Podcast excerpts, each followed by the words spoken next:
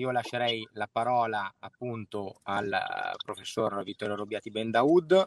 Vittorio, eh, magari prima di entrare nel vivo, se ci racconti un po' che cosa fai, in che cosa consiste ehm, il, tuo, eh, il, tuo, ruolo come, come, rabbino e nella relazione che tu hai anche eh, insomma, nel dialogo interreligioso dove sei impegnato eh, in prima linea.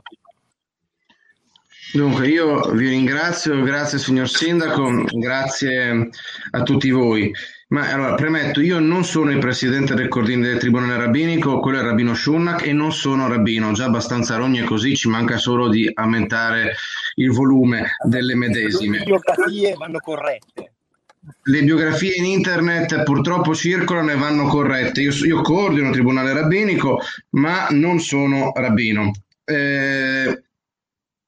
mi occupo di dialogo ebraico-cristiano sia per motivi familiari legati alla mia famiglia, per come essere costituita, per cui ce l'ho diciamo eh, nel sangue. Peraltro, vista parte dell'origine ebraica della mia famiglia che viene dalla Libia, eh, via via col passare del tempo ho acquisito anche uno studio eh, personale non solo dei rapporti tra l'ebraismo e l'Islam o in generale il mondo arabo e mi occupo di dialogo, occuparsi di dialogo significa quindi stare sul luogo sia della distanza che della differenza, che della compartecipazione, che della vicinanza e dei prestiti. Per cui quando si fa dialogo non è melassa e quando il dialogo diventa melassa mh, mm, c'è da stare abbastanza preoccupati perché è una sua degenerazione. Eh, il dialogo è un luogo di tensione e il problema, la, la, la, il dialogo assunto e praticato che si cerca di fare è di rendere questa tensione virtuosa o laddove ci siano delle forze eh, che stanno, eh, come si può dire, comprimendosi e eh, salendo di, di, tensione in maniera poco, eh, insomma, che lascia dei dubbi, la capacità del dialogo è di disattivarle. Questo è diverso dal dialogo con cui mi sono stato cresciuto da amici sia ebrei che cristiani,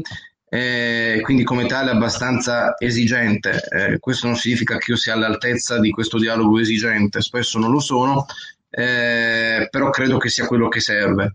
Mm, il volemos ben mm, per quanto posso capire che eh, aiuti in alcuni contesti, rischia però spesso di diventare di diventare eh, ambiguo. Allora io vorrei partire per eh, questa riflessione di stasera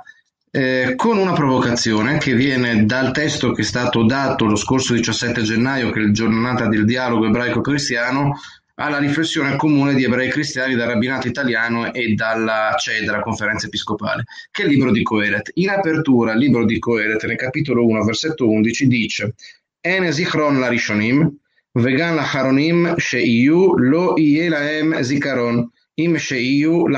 לאחרונה. Tradotto, non c'è ricordo, non rimane ricordo degli antichi e neanche dei posteri che verranno rimarrà eh, ricordo per coloro, presso coloro che vivranno in seguito.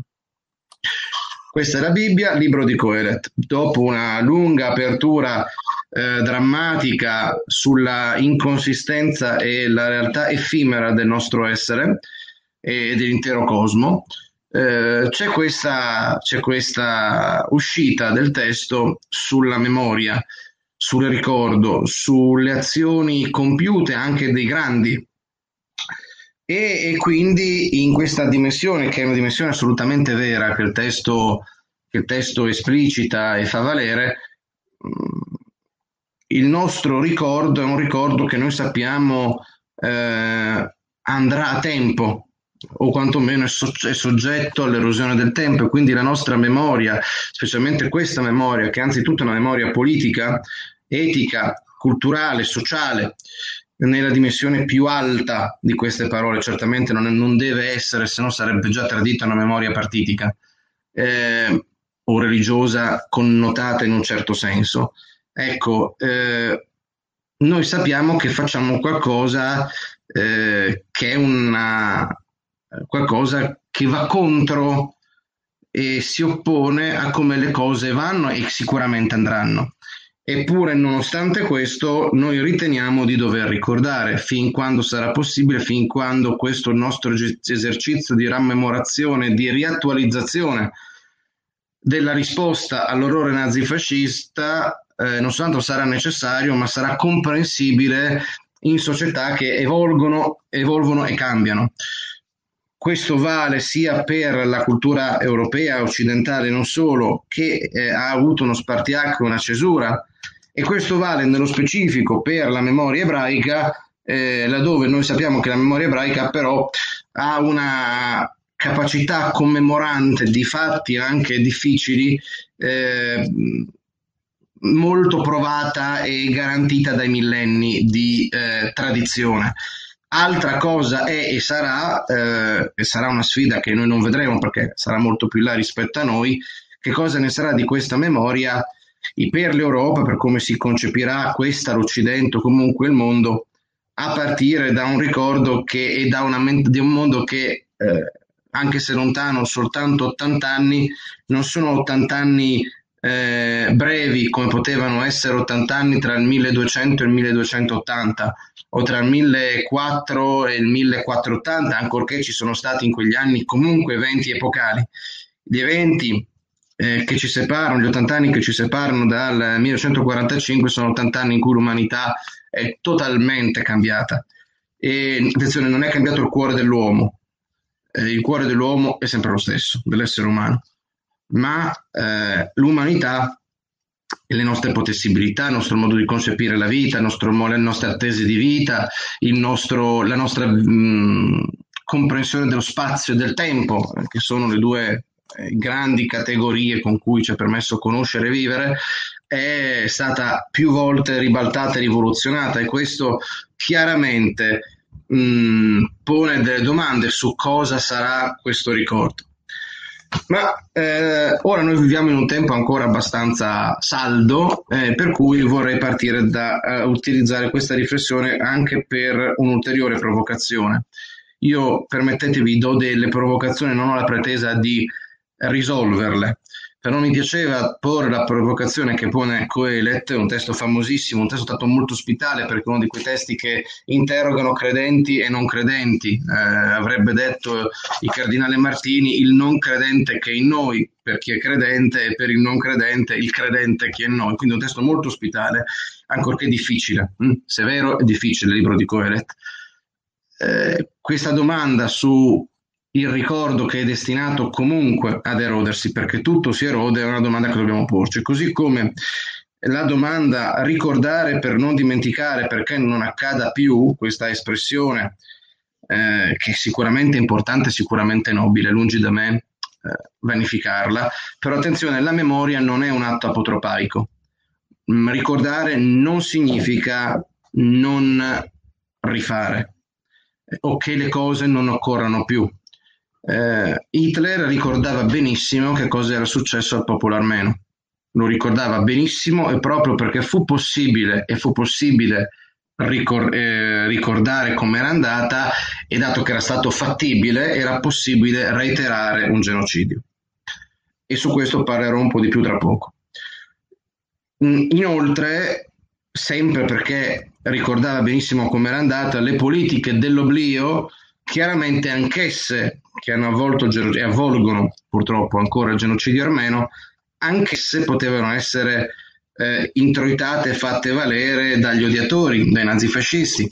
perché il genocidio, e lo vedremo, è un crimine che prevede una doppia forma di negazionismo, un negazionismo intragenocidario, cioè durante il genocidio stesso, per cui io nego quello che sto facendo perché è troppo orrendo, e un negazionismo post-genocidario. Eh, ma ehm, vorrei partire con un'altra questione. Noi ricordiamo non soltanto le vittime ma, e, e, i carnefici, ma ricordiamo anche coloro che da prospettive totalmente diverse e a volte non per forza raccomandabili. Hm? Eh, sono stati quelli che si sono, o quelle che si sono opposti al nazifascismo. Cioè ricordiamo quelli che sono definiti a volte con un termine un po' inflazionato i giusti. Eh, che sono assolutamente, ripeto, eterogenei. Eh, ricordo, faccio un esempio, che per parlare di dei giusti un po' particolari, eh, Giorgio Perlasca fu sicuramente un giusto, salvò migliaia di vite, gli siamo tutti grati, è stato un fulgido esempio di giusto, di persona, di persona dignitosa, di italiano. Eh, Giorgio Perlasca fu fascista, continuò a militare nell'MSI e morì con idee di quel mondo. Questo assolutamente non deve essere, e non vuole tantomeno da parte mia essere, una allusione una riabilitazione postuma del, del fascismo italiano proprio io sono totalmente lontano da questi orizzonti politici e culturali. Ciò non toglie che, come volevo dire, non sempre i giusti eh, sono persone che noi riusciamo ad inquadrare. Questo perché? Perché una delle cose che dovremmo imparare da questa giornata, ed è un fatto drammatico, è che a ben vedere, a ben analizzare le questioni, a ben scandagliarle, noi non sappiamo, noi non sappiamo e Dio non voglia che ci si trovi in contesti per cui si venga a dover fare i conti direttamente, noi non sappiamo come ci saremmo comportati in quei frangenti. Noi non sappiamo se saremmo stati virtuosi o meno, se saremmo caduti eh, nel tranello di eh, predicazioni ideologiche che ci, che ci possano sedurre o meno, non sappiamo se ancora di più saremmo stati eh, conniventi o indifferenti, non sappiamo ancora di più e se ed è possibile ehm, ci saremmo trovati ad essere vittime delle nostre paure, paure anche molto comprensibili. Perché quando uno Stato, ed è qua che c'è la questione, quando uno Stato si accanisce contro una parte della sua popolazione, con tutta la forza di uno Stato, guardate, eh, è come paragonare le pere con le arachidi, per cui un paragone che non ha molto senso e perdonatemelo. Però noi abbiamo visto in questi mesi cos'è la forza di uno Stato, ovviamente non è uno Stato totalitario il nostro, eh, ma abbiamo visto le misure prese, misure prese con tutta la forza di un momento di estrema difficoltà, di estrema crisi da parte di uno Stato. Ora figuratevi cosa vuol dire per dei cittadini trovarsi non, ed è questo che è uno dei problemi, come singoli, ma come cittadini dentro uno Stato che all'epoca non era neanche così volendo invasivo come potrebbe essere il nostro a livello di possibilità di scandagliare la popolazione. Pensate ai media, pensate alle app, pensate ai cellulari, pensate ai conti correnti. Cioè era una situazione, oggi sarebbe ancora più drammatica ancora più terribile, ancora più agghiacciante se dovesse Dio non voglia capitare una cosa di questo genere perché è tutto interconnesso ed è tutto tracciabile. Però opporsi in aver paura è possibile.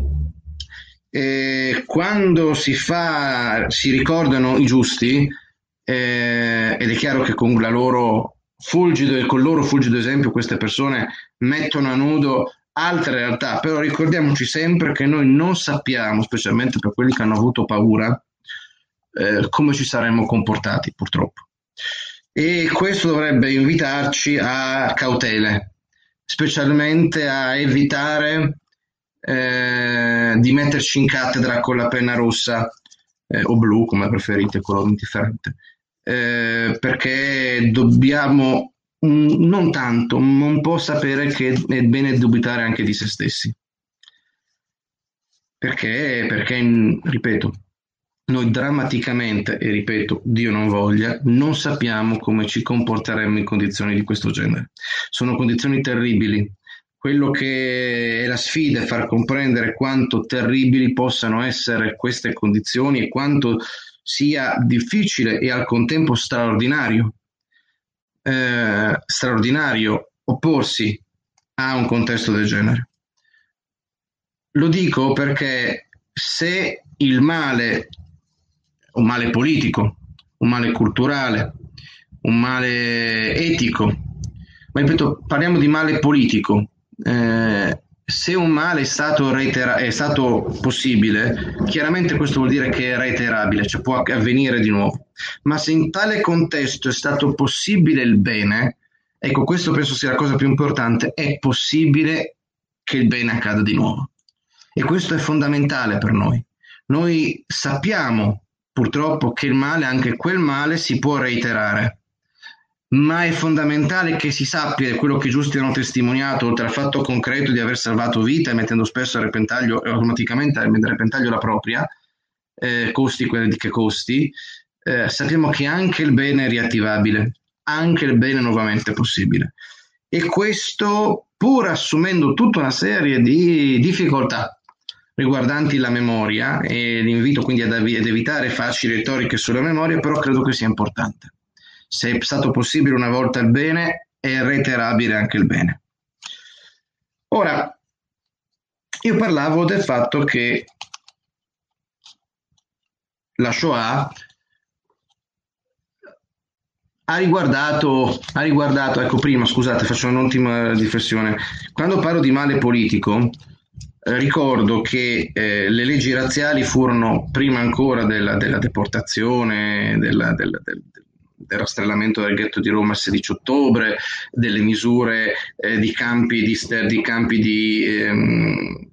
smistamento concentrazionale di vario genere, di cui la, purtroppo la penisola, il nostro paese, è stato anch'esso eh, profanato e eh, stuprato, compresa la presenza di campi di sterminio. Noi abbiamo avuto un campo di sterminio in Italia. Eh, purtroppo, col fatto, a differenza della Francia che ha posto la giornata della memoria sulla data specifica francese, quindi con una certa indipendenza legata alla loro storia nazionale, alla storia degli ebrei in quel paese, eh, da noi si è scelto ovviamente con tanti pro, il 27 gennaio, che è la data, come sapete, della liberazione da parte delle truppe sovietiche di Auschwitz-Birkenau, però è anche vero che questo ha fatto sì che la coscienza comune abbia fondamentalmente spunto il nazismo e eh, l'orrore perpetrato dall'Italia e da cittadini italiani contro altri cittadini italiani, gli ebrei e non solo gli ebrei, eh, ma in primo luogo gli ebrei, eh, a fuori, a Oltralpe. E questo è sbagliato perché se noi avessimo fatto, ad esempio, il 16 ottobre avremmo ricordato che le leggi razziali emanate, è state promulgate dal nostro Stato, in quel caso dal nostro monarca, Casa Reale che aveva unito l'Italia e con uno sforzo risorgimentale eh, dai liberali ai repubblicani al mondo dei, dei dei garibaldini, ma dove comunque ci fu un contributo degli ebrei italiani in percentuale altissimo, per cui furono traditi sia come eh, cittadini, sia come ebrei, ma anche come eh, patrioti del, risarci- del, risorgimento italiano. Eh, e in più vi ricorderete quando vengono, vennero pronunciate le leggi razziali, eh, anche il mondo accademico, e su questo torneremo, il mondo accademico eh, tacque, tacque molto, eh, voi sapete che soltanto una dozzina, undici professori universitari eh, si opposero all'epurazione, alla, all'entrata in vigore delle leggi razziali e all'epurazione dei loro colleghi eh, e concittadini ebrei.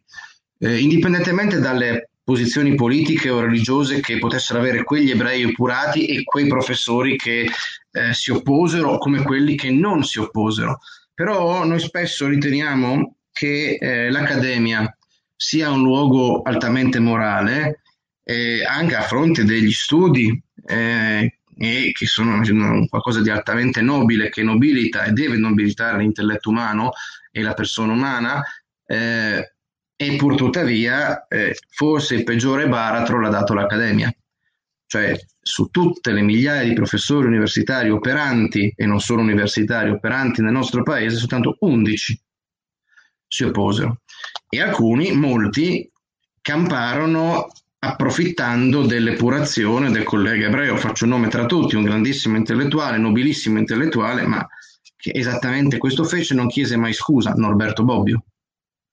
O facciamo un altro esempio, ricordiamoci, questo per la serie La Memoria, che eh, il presidente, sempre in condizioni di leggi razziali, in contesto di leggi razziali, della cosa più infamante che il Regno d'Italia abbia prodotto, cioè quella cosa abominevole che è il tribunale, che fu il Tribunale della Razza. Il Tribunale della Razza fu presieduto da Gaetano Azzarriti, grandissimo giurista, indubbiamente un eccezionale intellettuale di prim'ordine.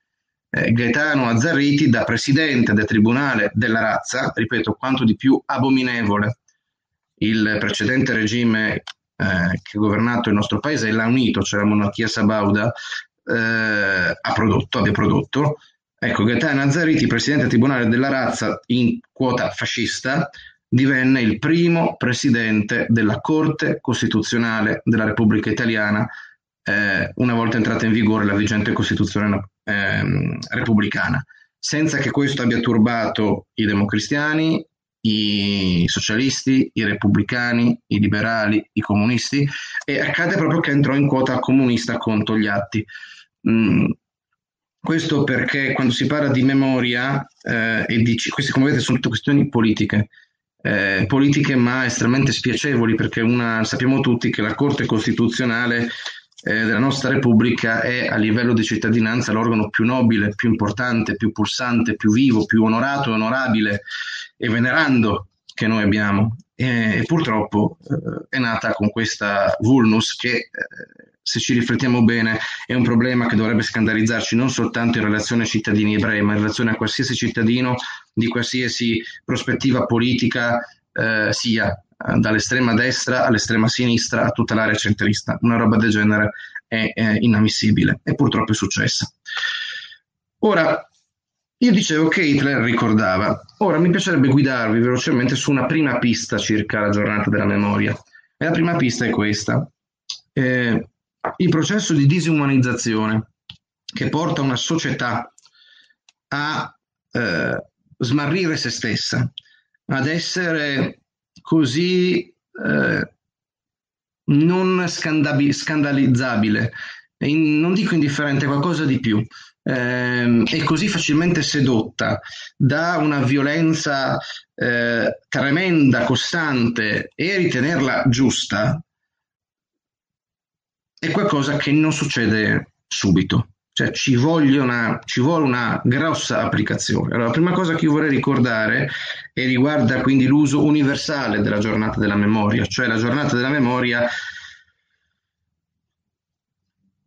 come no ai genocidi in quanto genocidi.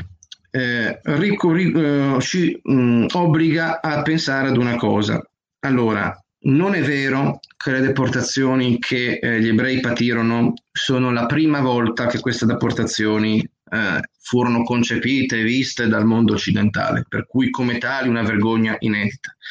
Ciascuno di noi sa perfettamente che le potenze europee da secoli deportavano schiavi dal mondo, dall'Africa e non soltanto dall'Africa, con una anche grossa connivenza eh, sia eh, diciamo della teologia dei singoli stati europei, quindi cristiani di diversa confessione, che per affari ritenevano valido, con tante voci di opposizione da tutte le parti, va detto, sia dalla teologia islamica, nel senso che ci fu una grossa connivenza, specialmente per la deportazione di neri, tra i, certe aree dell'Islam e, eh, e i nostri europei deportatori.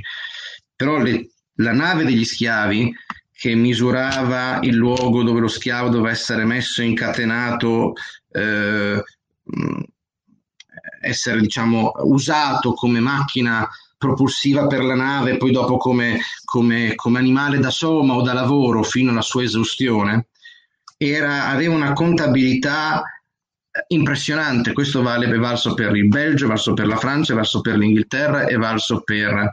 eh, l'Olanda, sono tutti paesi eh, che hanno avuto e avevano pieno contezza sia i militari sia le elite. Faccio un esempio tra tutti, un famoso, un famoso schiavista, uno schiavista illuminato tra molte virgolette, era eh, Voltaire. Voltaire era assolutamente uno schiavista, oltre che aver detto cose abominevoli, oltre che sugli ebrei, anche sui neri.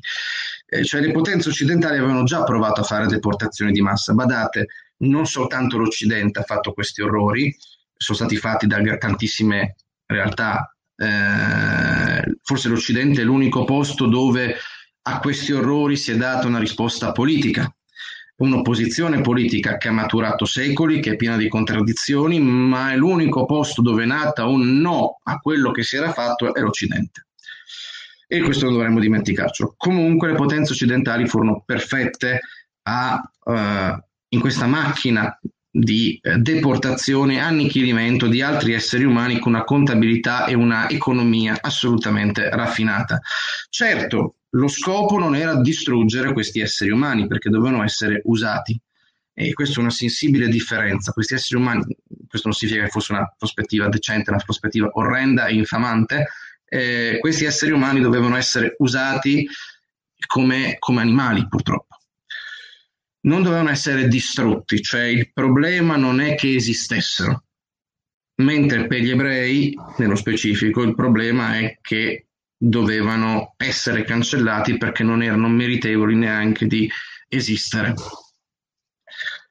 Ma, ma per arrivare alla Shoah, uno Stato moderno deve appunto impratichirsi nell'orrore e in particolare la Germania, cosa che si ricorda molto poco purtroppo, e fa abbastanza sorridere, ma non è totalmente sbagliata, la battuta di Anderotti quando disse che voleva tanto bene la Germania che ne era meglio averne due separate, e la Germania nel Novecento ha compiuto tre genocidi. Tre. C'è un genocidio, un genocidio coloniale e razzista, che è il genocidio della popolazione Herero e dei Nama in Namibia, eh, con circa 200-300 mila persone uccise, con delle mattanze agghiaccianti ed è considerato il proto-genocidio del Novecento. Il secondo genocidio è il genocidio perpetrato dai turchi contro, dal governo ottomano dei giovani turchi contro la popolazione armena, non soltanto armena, ricordo che tra il 1915 e il 1922 sono stati uccisi 1 milione e 500 mila armeni, a cui si devono aggiungere 800 mila cristiani assiri, cioè i cristiani della piana di Ninive, un cristianesimo antichissimo, un cristianesimo assiro o siro-caldaico, dove si sono accaniti nuovamente in tempi recentissimi nel silenzio e nel tradimento del mondo e dell'Occidente in particolare eh, i mh, delinquenti dell'ISIS, eh, con pogrom esattamente nei luoghi in cui furono già uccisi i cristiani siri e i cristiani armeni, quindi 1.500.000 cristiani assiri, eh, armeni, 800.000 cristiani assiri e 400.000 cristiani greci del Ponto, quindi 800.000 più 400.000, 1 milione e 2 più 1 milione 5, 2 milioni 700.000 persone sono state uccise dai turchi con connivenza e sollecitazione tedesca. Non era la Germania del Terzo Reich, era la Germania del Secondo Reich, cioè la Germania guglielmina, eh, che sollecitò e anche diede una mano a preparare sia l'idea delle deportazioni, del trasferimento a Oriente, vedete il, il negazionismo intragenocidario, non è una deportazione per una soluzione finale, è un già lì già all'epoca quelle che sarebbero diventate le deportazioni ad est dei nazisti rispetto alla Germania o alla Polonia eh, occidentale o all'Ungheria eh, diventano deportazioni eh, ad est, eh, scusatemi, eh, trasferimenti ad est. Stessa cosa con i giovani turchi. Questo suggerimento brillante viene dai tedeschi che furono di stanza presso eh, la Sublime Porta durante gli anni del genocidio come principali alleati. Eh, diedero una mano tanto per le deportazioni, molte deportazioni avvennero via treno e questo è un'anticipazione, una prova generale, parola terribile ma eh, voglio che sia proprio così, di quello che succederà pochi anni dopo in Europa centrale. E abbiamo Marce della Morte, e abbiamo una soluzione finale, una soluzione finale nel deserto siro-iracheno. Eh, ricordatevi sempre che Rudolf Höss, il eh, carceriere mostro di eh, Auschwitz, fu prima operativo eh, presso, proprio in quelle aree, come giovane soldato tedesco eh, di, di, istanza, di stanza in Turchia. E ricordatevi anche che in quegli anni eh, nasce la prima grande organizzazione terroristica islamica di Islam politico contemporaneo, cioè i fratelli musulmani, che hanno, sono diffusori anti, attivi di antisemitismo oggi con le mani lordate di sangue e sangue anche di tantissima brava, rispettabilissima e nostra sorella persone eh, musulmane. I fratelli musulmani nascono eh, nel 1918 con un primo finanziamento dal governo fascista italiano, poi con una piena eh, intesa col regime nazista, ma ricordatevi che il cofondatore assieme a Hassan al-Banna dei fratelli musulmani fu il eh, Amin al-Husseini, Amin Haj al-Husseini, futuro grande mufti di Gerusalemme, che militò anch'esso nelle truppe ottomane all'epoca del genocidio. Lì conobbe soldati tedeschi e non appena i nazisti salirono a potere e lui era mufti a Gerusalemme e cofondatore assieme a Hassan al-Banna dei fratelli musulmani, iniziò ad avere rapporti con i nazisti e a creare in particolare in Bosnia eh, anche a detrimento della popolazione turca ebraica cristiana musulmana, eh, delle truppe, dei battaglioni di SS islamiche, diciamo di nazisti islamici, eh, per un totale di circa 40.000 eh, unità. Come vedete, un, ci vuole una storia e ricordo anche che in quegli anni nell'impero ottomano i tedeschi e i turchi facevano misurazioni sui crani esperimenti sulle donne e sui bambini eh, con più o meno sadici, sono tutte cose che ritroveremo in maniera ottimizzata durante la eh, seconda guerra mondiale e la Shoah. Purtroppo questo viene ricordato molto poco ed è un grandissimo errore, anche perché recentemente, quando si dice mai più, dobbiamo ricordarci che un certo signore che governa la Turchia ad Ankara, che si chiama Recep Tayyip Erdogan, ha nominato nel novembre dello scorso anno una piazza centrale a un ex nazista, ex ovviamente antisemita, anti-israeliano e ovviamente anti-armeno. E non più tardi di poche settimane fa, a dicembre 2020, Erdogan ha detto, dopo aver riconquistato, eh, secondo lui, eh, il territorio armeno caucasico dove gli armeni stanno lì da millenni, eh, nel silenzio del mondo l'ha riconquistato, ha detto che le anime di Enver Pasha e di altri, cioè i triumviri geno- organizz- che organizzarono il genocidio armeno, che quindi stanno al mondo armeno come Hitler sta al mondo ebraico, si rallegrano in questo giorno. Non c'è stato nessuno in Europa che abbia avuto nulla da ridire. Vi ricordo che questo signore, in maniera che inneggia a crimini genocidari, quando si parla di mai più, eh, è ai nostri confini meridionali in Libia e ai confini dell'Unione in Grecia e gestisce anche a detrimento di questa povera gente, pagato dall'Unione Europea, i flussi di immigrati dalla rotta orientale. Eh, tutto questo non pone problemi di sorta ai nostri paesi. Quindi quando si diciamo mai più e vediamo che una persona invoca dei bastardi, scusatemi, che hanno compiuto un genocidio, e, e non c'è reazione. È come se la signora Merkel, per un paese che fu nazista, elogiasse Hitler nel silenzio del mondo, l'Italia che fu fascista elogiasse Mussolini e la Francia, che anch'essa ebbe il governo di Vichy, elogiasse eh, il eh, Peter. Questo pone delle serie domande sui nostri mai più, in senso universale. Ma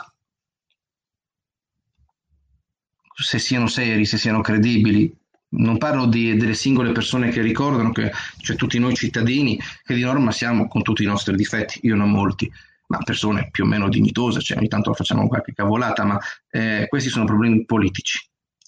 È troppo facile scaricare l'indifferenza politica sui popoli quando le classi politiche intellettuali tacciono. E poi c'è una questione specifica, cioè la questione specifica della Shoah riguarda l'antisemitismo. Ora, l'antisemitismo è il vero unicum, nel senso che l'antisemitismo, come è stato ricordato ehm, poc'anzi, è vero che ha a che fare anche con il razzismo, nel senso che il, l'antisemitismo moderno si è nutrito di anche linguaggi, prassi, idee razziste e a sua volta ha peggiorato eh, dando ulteriori contributi quell'abominio che è il razzismo. Però l'antisemitismo non è il razzismo. Così come voglio ricordare che eh, l'omofobia non è il razzismo, non è l'antisemitismo. Dico questo perché questi sono mali specifici. Hanno a volte linguaggi comuni, hanno a volte eh, delle modi di procedere comuni, ma sono orrori che vanno combattuti in maniera specifica. Se non sono combattuti in maniera specifica ma vengono attac- attac- annacquati, eh, si rischia di non capire su che cosa, eh, si ha, con che cosa si ha a che fare. Ora, nello specifico dell'antisemitismo, vorrei tornare agli armeni per darvi un esempio. Eh, il governo della Germania guglielmina eh, ebbe un'intesa stretta con il governo del sultano il sultano, prima dei crimini tra il 1915 e il 1922, eh, ci furono dei massacri, cosiddetti massacri hamidiani, perché perpetrati dal sultano Abdul Hamid II, noto come sultano rosso, siamo nell'ultimo decennio del 1800. E la Germania era già di stretta intesa con la sua Islam politica con eh, l'impero ottomano. Eh, il, mm, il Kaiser, cioè Kaiser Guglielmo, si recò a Costantinopoli eh, per inaugurare la famosissima eh, e fondamentale a livello economico tratta ferroviaria Berlino-Baghdad.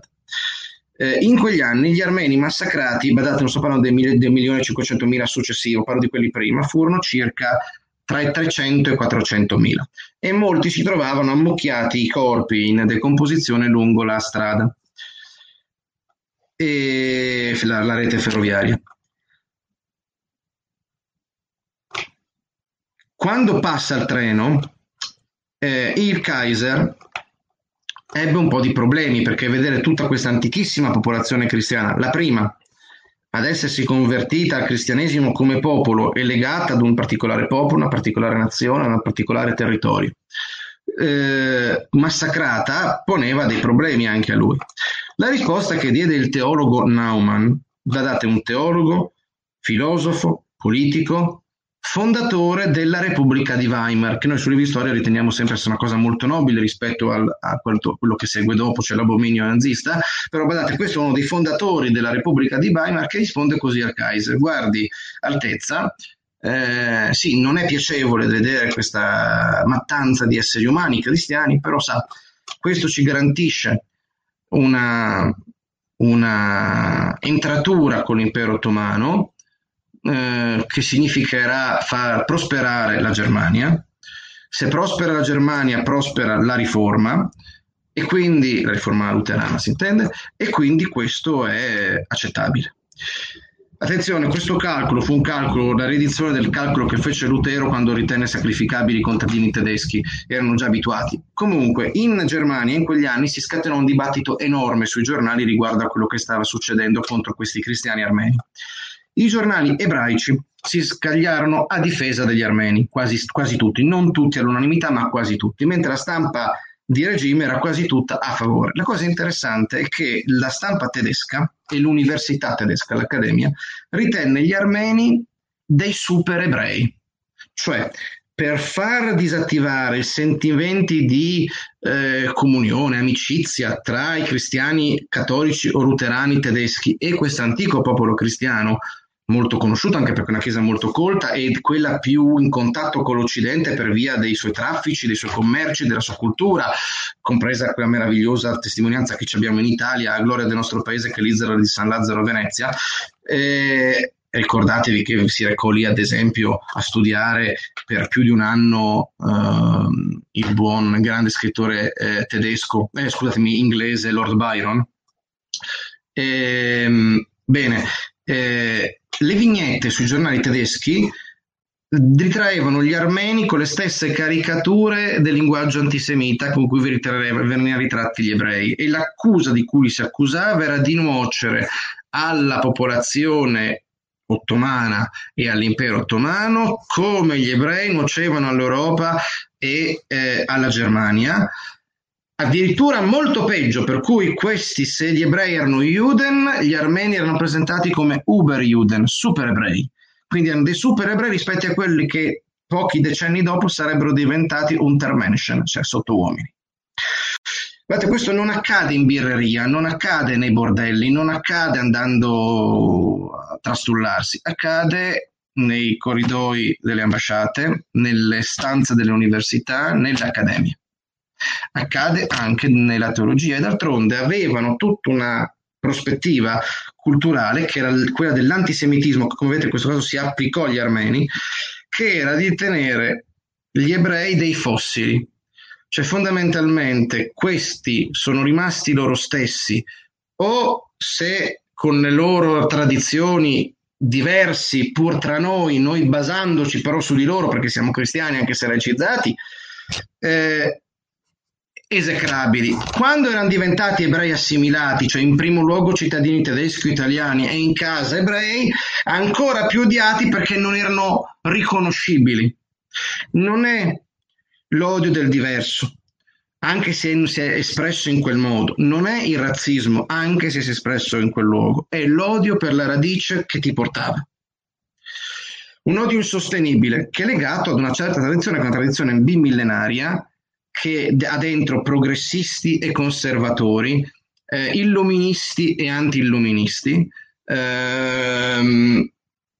tanti intellettuali, eh, credenti e non credenti, destra e sinistra, e che tutto compattata, pur in queste contraddizioni tra loro, si chiama antisemitismo. Se uno non, non entra in quello che è l'antisemitismo, vi faccio un esempio, questo è un libro scritto in francese, La passion antisémite eh, habillé par ses idéologues. Guardate i nomi. C'è Hegel, Kant, Proudhon, Fichte, Pascal, non sono nomi da poco. E se prendete quest'altro libro, sempre in francese, pubblicato dalla casa editrice Brill, casa editrice universitaria più che eh, eh, nota l'antisemitismo éclairé, l'antisemitismo illuminato. Si sta parlando dell'antisemitismo non cristiano tradizionale di matrice retriva, ma è quello illuminista. Come vedete, ora tutto questo ha creato un deposito. Un deposito. Quando noi diciamo mai più nello specifico dell'antisemitismo, bisogna sapere che cos'è l'antisemitismo. E per sapere che cos'è l'antisemitismo significa anche capire che l'antisemitismo non è morto, ha nuovi linguaggi, alcuni sono linguaggi vecchi, cioè sono i linguaggi eh, della eh, diciamo vecchia armamentario eh, della destra fascista per intenderci, eh, e di altri orrori, o di orrori possibili ma molto diversi di natura eh, comunista. Badate, la destra fascista e accusava gli ebrei di essere cosmopoliti, eh, in, quindi era un nazionalismo diventato ossessivo e snaturato che si eh, perseguitava gli ebrei in quanto espressione del cosmopolitismo, di sradicamento. Da parte dei cosmopoliti, faccio l'esempio del padre del cosmopolitismo eh, moderno, cioè Immanuel Kant, stiamo parlando di uno che è sicuramente persona molto più nobile e degna di quei figuri che ho appena citato, Immanuel Kant vede nell'identità particolare degli ebrei eh, il motivo per cui bisogna condurre testuali parole questo popolo all'eutanasia, così Kant. Eh, voi capite che sono due accuse totalmente diverse che si applicano allo stesso soggetto. Questo oggi si ripercuote sul eh, non sulla critica legittima a una o l'altra politica dello Stato di Israele, ma si ripercuote sullo Stato di Israele e in, molti, in quanto illegittimo ritenuto da certa destra o oltranzista di natura ex fascista, anche se oggi è molto più mappabile, e si è ripercosso per tutta una serie di cortocircuiti eh, della sinistra, eh, purtroppo con molta più diffusione. Eh, oggi questo eh, è stato, secondo me, c'è un, buon, un bel libro che mi sento di eh, consigliare, eh, edito da poco, che si chiama eh, di Alessandra Tarquini per i tipi del mulino. Eh, adesso vi trovo il testo eh, che si chiama La sinistra italiana e gli ebrei, socialismo, sionismo e antisemitismo dal 1892 al 1992, pubblicato appunto per i tipi del mulino ehm, Alessandra Tarquini. Ovviamente queste sono prospettive su cui si può eh, dissentire, analizzare in un modo, in un altro, eh, fare tutta una serie di appunti, avere anche una animata eh, contrapposizione, però il dato che resta sono questi due macro dati che oggi si applicano, ripeto, non su alcune politiche di alcuni governi dello Stato di Israele, ma su tutti i suoi cittadini, sulla sua popolazione e sull'esistenza il diritto all'esistenza dello Stato di Israele. Tra l'altro con una serie di misure che sono agghiaccianti, anche perché, ripeto, quando noi troviamo un primo ministro che ri- invoca la distruzione del popolo armeno ed elogia dei, nazisti, dei nazisti anche e nello specifico quelli che operarono un genocidio, il primo genocidio in grande stile del Novecento, cioè quello degli armeni, dei greci del ponte degli assiri, nessuna eh, ha censurato o chiuso il suo profilo Facebook o quello dei suoi sodali. Quando l'Ayatollah Khamenei invoca la distruzione, sedendo all'ONU, di genocidaria attuale dello Stato di Israele, nessuno ne oscura il profilo. E questo pone ancora dei problemi eh, sulla decenza delle nostre istituzioni internazionali. E questo per le autorizzazioni nell'oggi. Io vorrei eh, chiudere con eh, un'ultima uh, fuga, che è questa. Noi ricordiamo nella giornata della memoria eh, storie ebraiche italiane, dovremmo ricordare storie ebraiche italiane nello specifico. Ci sono tante iniziative, a volte devo dire eh, un po' troppo retoriche, io personalmente per carattere mi irrito, um, ed è un problema mio però ovviamente. Eh, ricordiamo storie di oppositori, oppositori che vanno da eh, tantissime persone nelle forze dell'ordine. Recentemente è uscito un libro dalle edizioni San Paolo del dottor Giuseppe Altamore sul capitano Tosti che aderì alla Repubblica di Salò, non poté fare diversamente, ma salvò almeno 2000 ebrei e lo fece nel totale silenzio. Eh, abbiamo queste persone, abbiamo comunisti, abbiamo socialisti, abbiamo liberali, abbiamo cattolici di varie, di varie appartenenze, abbiamo protestanti abbiamo i testimoni di Geova eh, tra le vittime. Eh, ecco, questo dovrebbe ridarci un'idea del nostro senso di cittadinanza. Eh, qualcuno pensa che il senso di cittadinanza dovrebbe essere veicolato da una diffusa idea del vogliamoci bene, a volte si parla di tolleranza, poi vengono fuori parole come equidistanza, che sono ovviamente vere per, non vere perché nessuno di noi è equidistante, bisognerebbe avere almeno l'onestà di dirlo, tanto meno è ancora più irritante quando senti la parola equivicine perché il gioco dell'ipocrisia con se stessi e con gli altri ancora è raddoppiato al, al quadrato rispetto all'equidistanza. Eh, sono due le parole, queste sì sono parole che vengono dalla tradizione biblica, dalla tradizione illuminista. Eh, la parola rispetto e la parola dignità. Io credo che la lezione politica, culturale, morale, anche esistenziale per ciascuno di noi, perfino religiosa, nel senso primo del termine per parlare, sia quella di riconoscere rispetto e dignità. Eh, sono parole serie, sono parole impegnative, sono parole non molto frufru perché non, non, non hanno quella retorica melliflua di melassa appiccicosa che viene utilizzata spesso, ma rispetto e dignità sono le basi della cittadinanza, del concetto di cittadino in una democrazia. E questo si impara, e voglio fare una, una fuga, dato che questo è l'anno in cui ricordiamo il settecentesimo anniversario di morte di Dante Alighieri, Dante Alighieri che peraltro era legatissimo al mondo della mistica ebraica, della mistica cabalistica, eh, anche se poco spesso ricordato, Dante Alighieri che viene citato giustamente, è già stato evocato Primo Levi, sia quando Primo entrò nel campo di sterminio di Auschwitz-Birkenau dove vide un SS che, lui ricorda con qualche accenno al canto terzo dell'inferno dove troviamo Caron Dimonio che vi ricorderete batte corremo qualunque sadagia no, della eh, folla di anime dannate che eh, si accalca, mossa da un desio che viene per volontà divina, superna sulle sponde della Cheronte per poter trapassare dall'altra parte della, della livida palude e eh, Caronte nel far salire le anime dannate batte con remo qualunque s'adagia, no? dice, dice, la terzina del canto terzo e Dan, ehm, Primo Levi riprende con eh, questo proprio quando parla dell'ammiccamento, cioè ammicca Dante quando parla del, del, del um, dell'arrivo in quel luogo che fu un inferno in terra, ma vi ricorderete bene che eh, Primo Levi eh, parla di Dante nel canto di Ulisse, canto, quando cerca di commemorare in sé questo nome perché gli viene chiesto da un compagno di sventura, di disgrazia, eh, che dice voglio, vorrei imparare l'italiano, gli viene in mente, e dovrebbe imparare perché c'è Dante, eh, gli viene in mente di eh, cerca di rammemorare in quel luogo di orrori e di annichilimento dell'essere umano ehm, Dante Alighieri. Ora, Dante Alighieri eh, quel ricordare Dante gli, gli, restituisce la sua umanità, una cosa straordinaria perché Levi in quel passo, eh, da buon italiano, ricorda chi crea la nostra lingua e, eh, e la crea in un certo modo.